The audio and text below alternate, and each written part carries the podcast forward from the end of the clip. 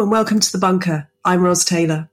Inflation is the parent of unemployment and the unseen robber of those who have saved. That's a quote from Margaret Thatcher, who saw it as her mission to tame inflation. 9.7%. Over the past year, we've all noticed prices creeping up. When it comes to energy bills, rocketing up.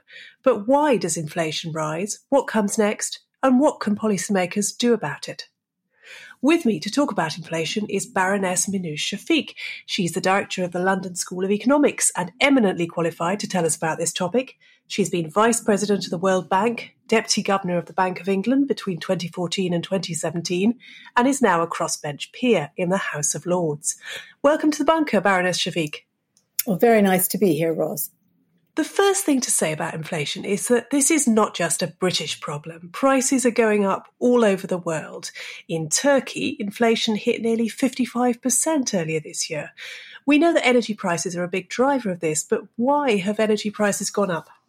Well, energy prices have gone up essentially because of the war in Ukraine and how that's disrupted energy markets around the world. And what effect has COVID had? Well, COVID has caused upward pressure on inflation really for quite a while because of what's happened to global supply chains. So products that we used to get from China, for example, have been held up in ports because of lockdowns and disruptions in delivering goods around the world. And because people have been stuck at home, they've consumed more goods than services. So if you can't go out to a restaurant, you can order something online instead with your income. And so that's put even more upward pressure on the demand for goods. And so we've seen an increase in goods price inflation uh, around the world. Some people in the UK, obviously not everyone, saved a lot of money during the pandemic because they didn't have to travel to work, they couldn't take holidays, they might not have had to spend so much on childcare. Are we seeing an effect on inflation now that they may be spending that money?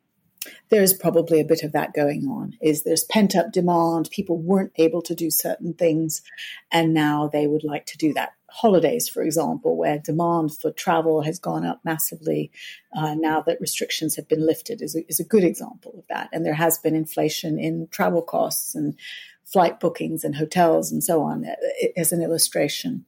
Let's look back at the last time there was very high inflation in the UK. That was in the 1970s when inflation rose at one point to around 25%. What were the driving forces behind inflation back then? Well, back then it was a very different world because we didn't have an independent central bank, and governments were much more involved in in determining the money supply and therefore determining the effect of inflation. And so, you know, there was a combination of uh, deficits, of an unwillingness to get those under control, and other factors around wages that that determined inflation in the 70s. Today, we're in a, we are in a different institutional setup where the responsibility for, for dealing with inflation lies with the Bank of England, and they have a, a mandate from the government to keep inflation at 2%. Uh, and it's their job through what they do with interest rates to uh, to try and meet that target. So back then, the government didn't have the Bank of England control interest rates, it did that itself. How did the government eventually bear down on inflation uh, after the crisis in the 1970s? How long did it take? Oh, it took it took a while, and of course, it was a combination of both monetary restraint and fiscal restraint that was necessary to try and, and bring down those levels of inflation.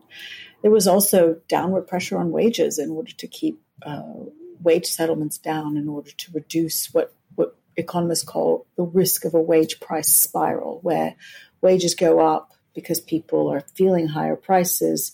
That means that the prices of goods then start to go up, and then that fuels yet more demands for higher wages. And when you fall into that trap, as many countries did in the 1970s, it's really hard to get inflation under control. Well, I wanted to ask you about that because before he resigned, Boris Johnson spoke about the need for pay restraint among public sector workers. The governor of the Bank of England has said that as well.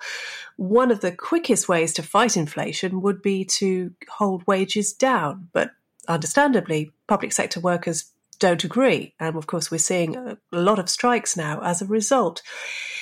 Is this going to be the biggest challenge, you think, facing the new PM when they come in in the autumn? It will definitely be one of the biggest challenges. You know, I think the right answer to that dilemma is to have, you know, the Bank of England will have to raise interest rates. We know that.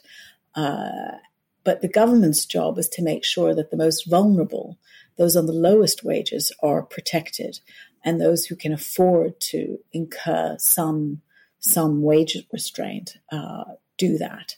And so, I think politically, that is the best way to deal with with that trade off.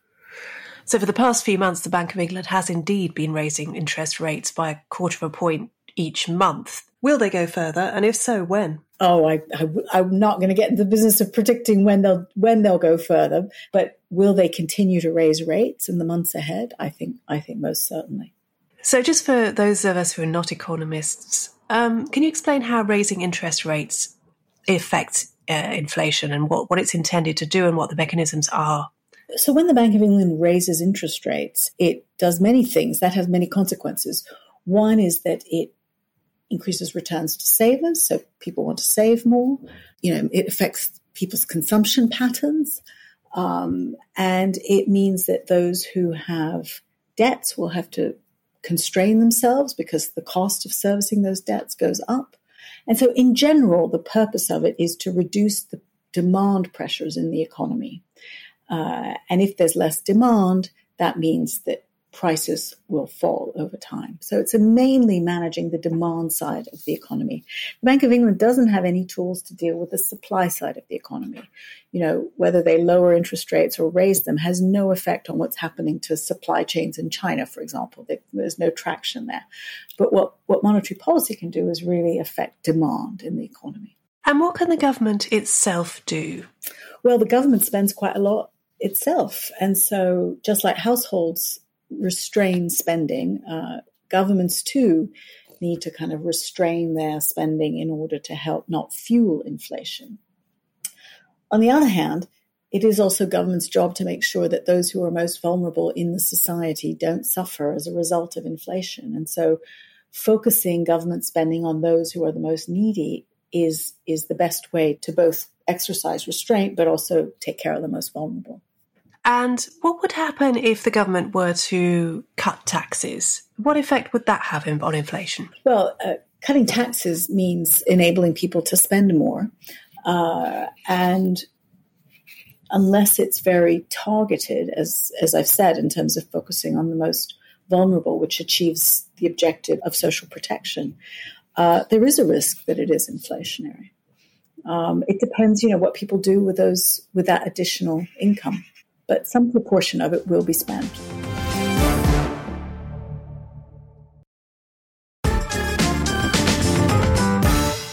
The economist Milton Friedman said that inflation is just like alcoholism. The good effects come first. What did he mean by that? And does that have a lesson for us now?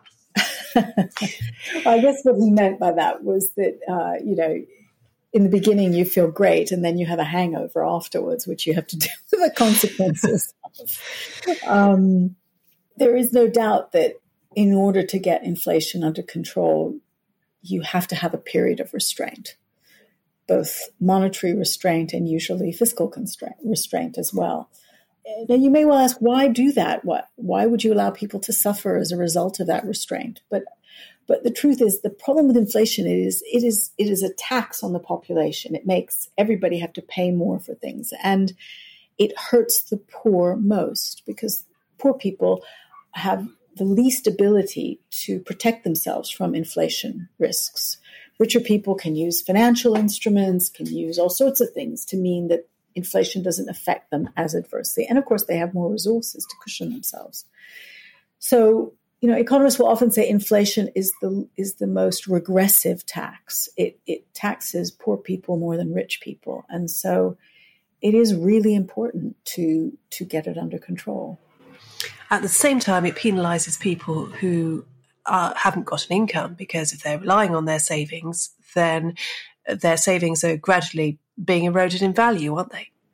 That's true. That's true. And on the flip side, as the Bank of England raises rates, the return to savings will go up, and so that will help those people who who rely on their savings to for their income. So yes, inflation is really bad for savers. It's quite handy for debtors because the the value of their debt diminishes over time. So if you have a lot of debt, inflation makes it much easier to repay your debt.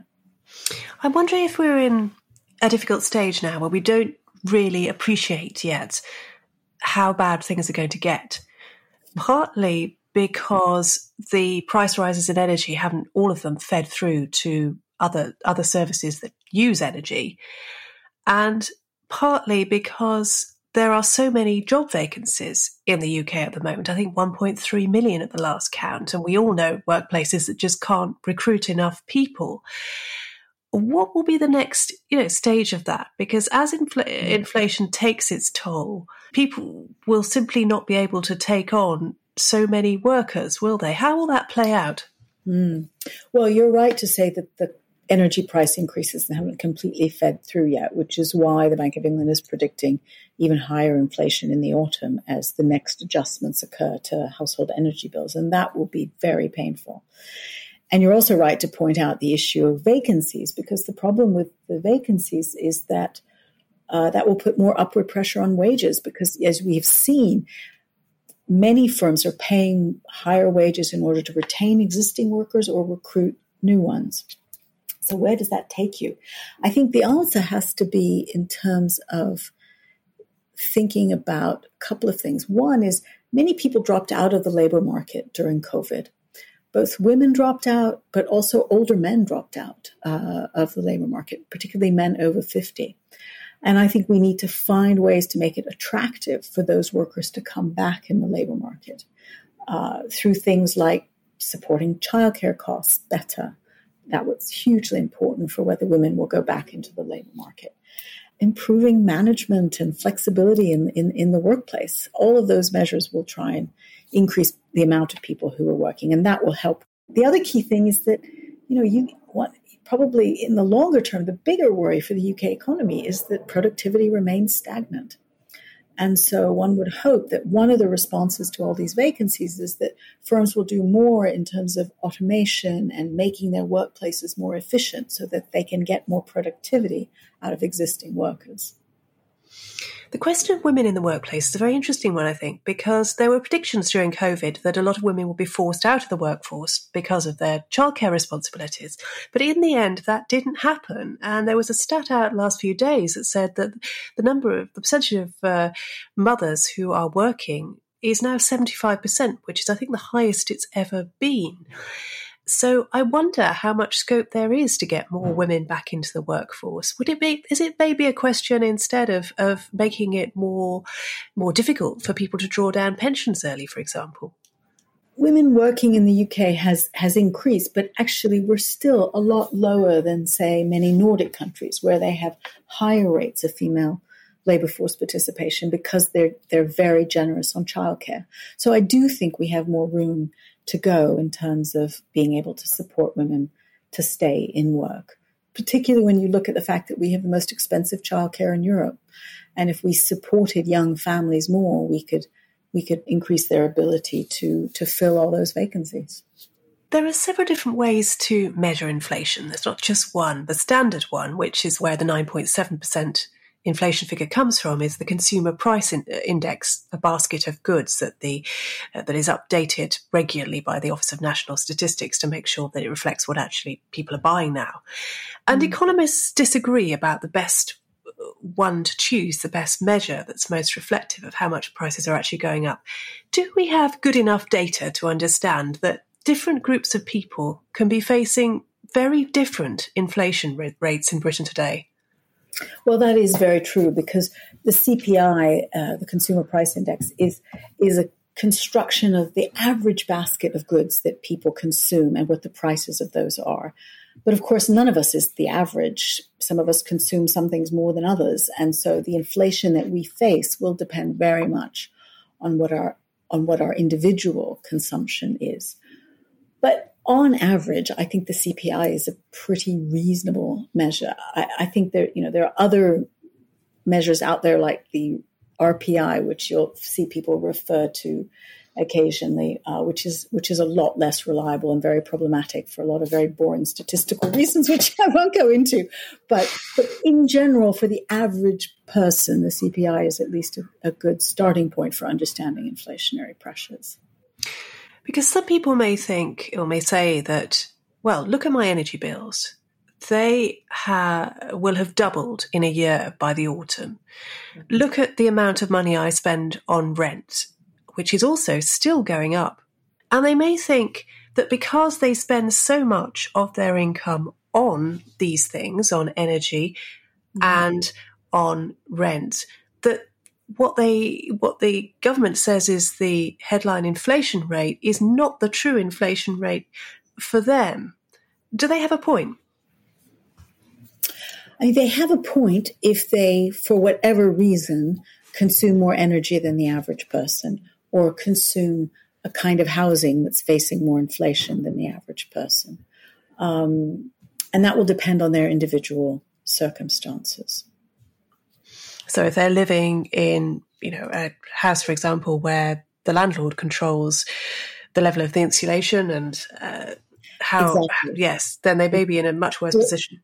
Exactly. Or if they have a job, for example, where they have to travel a long distance to go to work, then the kind of energy price inflation that they would face as an individual in terms of the share of their income that would have to go to energy would go up uh, compared to somebody who didn't have to travel a long distance, for example. Do you worry that some people will simply not be able to pay their bills? This winter because mm. it seems to me that the prices are going up so fast. Some people will struggle and struggle and struggle and somehow manage to pay their bills and possibly get into debt in order to do so.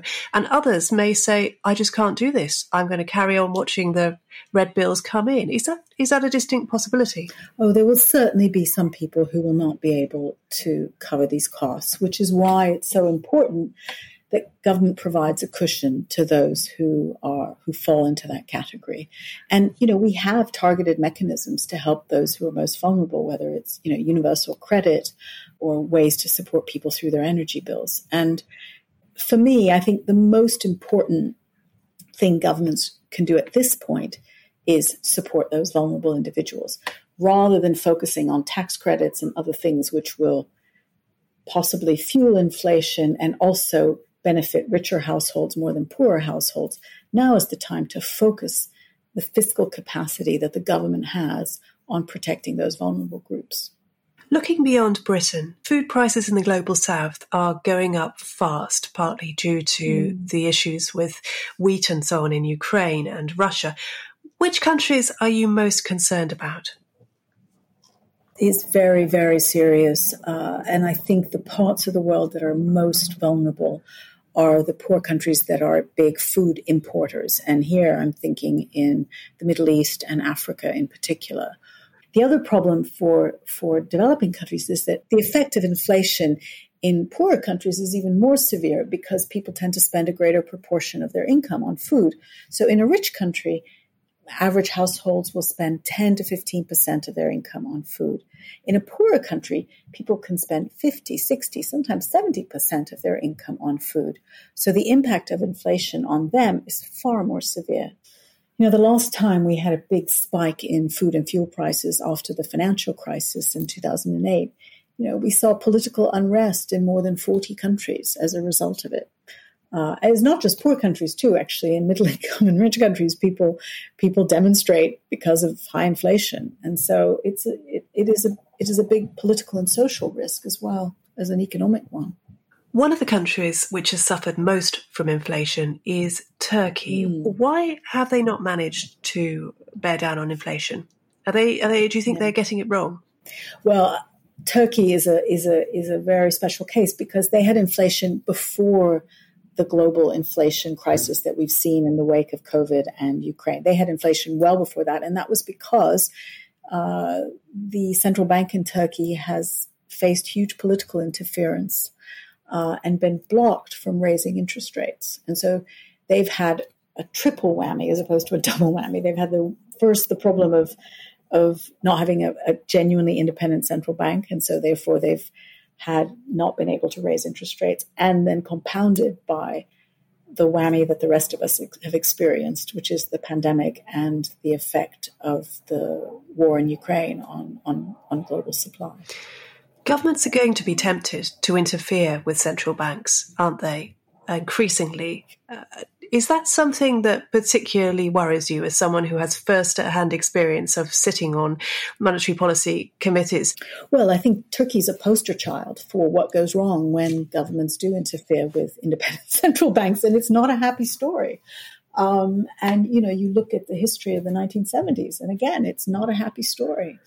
Um, so I think the evidence is so clear when you look around the world at whether independent central banks do have a track record of lower inflation than what existed prior to having independent central banks. And so you're right, there may be a temptation to interfere, um, but I would like to think that any government that does so will be will be punished by the markets who who kind of know what will happen once you have political politically motivated monetary policy.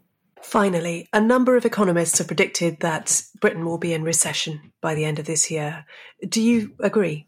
The term recession is used very loosely, but for economists, it means having two quarters of negative growth. Um, and so it has a pretty specific meaning. I think Britain will face very slow growth in the year ahead. Um, and it will face very slow growth for, for a, a fundamental structural reason, which is that growth rates have been very low actually since since well growth rates have been pretty low since the financial crisis and there are long-term reasons around the low rates of productivity in this in the UK that have caused that. And on top of that we'll have very low growth because there will be tightening of monetary policy and an attempt to try and reduce demand in the economy. Uh, and both of those uh, mean that you know we have a very difficult year ahead, I'm afraid. Baroness Shafik, thanks so much for joining me and doing such a great job of explaining these often difficult ec- economic concepts. Well, my pleasure. And uh, I hope it illuminates the issue and at least clarifies what, what we need to do to, to get to a better place. We know it's a hard sell when inflation is nearly 10%, but if you'd like to support the bunker and keep it free for everyone, you can choose how much you'd like to contribute. Search Patreon Bunker Podcast. Tiers start from as little as £2 a month with extra benefits too. I'm Ros Taylor. Thanks for joining me. See you next time.